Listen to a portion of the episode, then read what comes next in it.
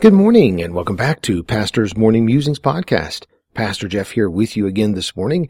And today we are going to start in the book of Mark, chapter number 14, verse number 32.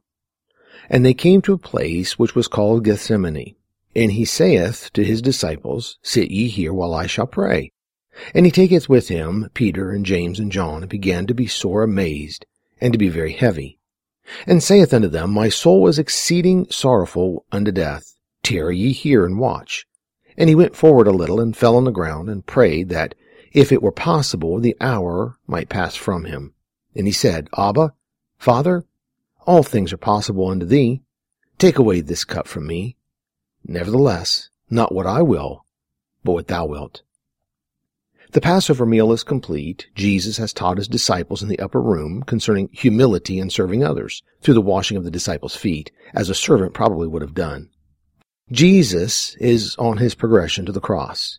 He is lovingly doing the work for us that we could not do for ourselves. Jesus stops off at the Garden of Gethsemane as he makes his way to the Mount of Olives to pray.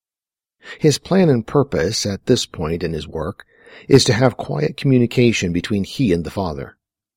The Bible tells us in Romans 15:4, for whatsoever things were written aforetime were written for our learning, that we, through patience and comfort of the Scriptures, might have hope. This account was private, but inspired for us for our learning. Jesus allowed us to see this private time of communication between the Father and the Son so that we could learn from it and understand how we should communicate as now a child of God with our Heavenly Father. Jesus began communicating with the Father with these words, Abba, Father, I've been teaching on prayer in church lately, and this was the phrase that we learned about when we talked about the portrait of prayer from our Lord. Abba, Father. This has been on my mind a lot lately since I've taught that lesson.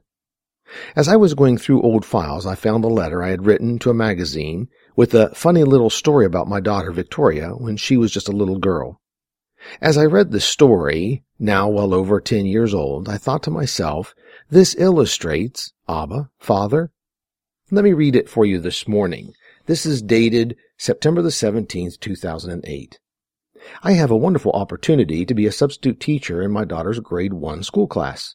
One Friday, I was watching her class and the assignment for one of her subjects was a weekly quiz. I handed out the quiz and all of the children were working quietly on their quiz. I looked over and my daughter, age six, had her hand raised. I acknowledged her hand and asked her to come to my desk. She came with quiz in hand and stated, I need help. I looked at her with a smile and I said, Do you need help or do you need an answer? She sheepishly smiled and said, An answer? I looked at her with much love and said, Sweetheart, I cannot give you the answer. She snuggled close to my shoulder and with a twinkle in her eye she said, Oh, yes, you can. I guess her mother has taught her well. So let me leave you with this one last verse for today, Romans 8:15. For ye have not received the spirit of bondage again to fear, but ye have received the spirit of adoption, whereby we cry, Abba, Father.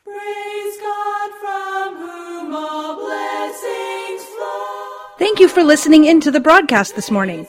It has been a production of the Woodridge Baptist Church of Woodridge, Illinois, Pastor Jeff Harris.